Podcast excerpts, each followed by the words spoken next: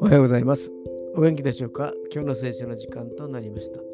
今日の聖書の箇所は、新約聖書コリント人への手紙第2、5章21節コリント人への手紙第2、5章の21節でございます。お読みいたします。神は罪を知らない方を私たちのために罪とされました。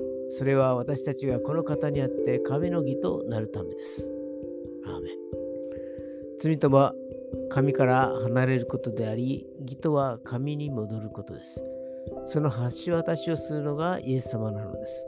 人間は神から離れ罪を犯してしまいました。その罪をあがらうためには罪のない人が必要なのです。それが神の子なるイエス様なのです。そして私たちの身代わりに十字架にかかって罪をあがらってくださいました。それを信じることで義と認められるのです。今日も主の愛と義に触れることができますよ。それでは今日という一日が皆さんにとって良き一日でありますように。よッしーでした。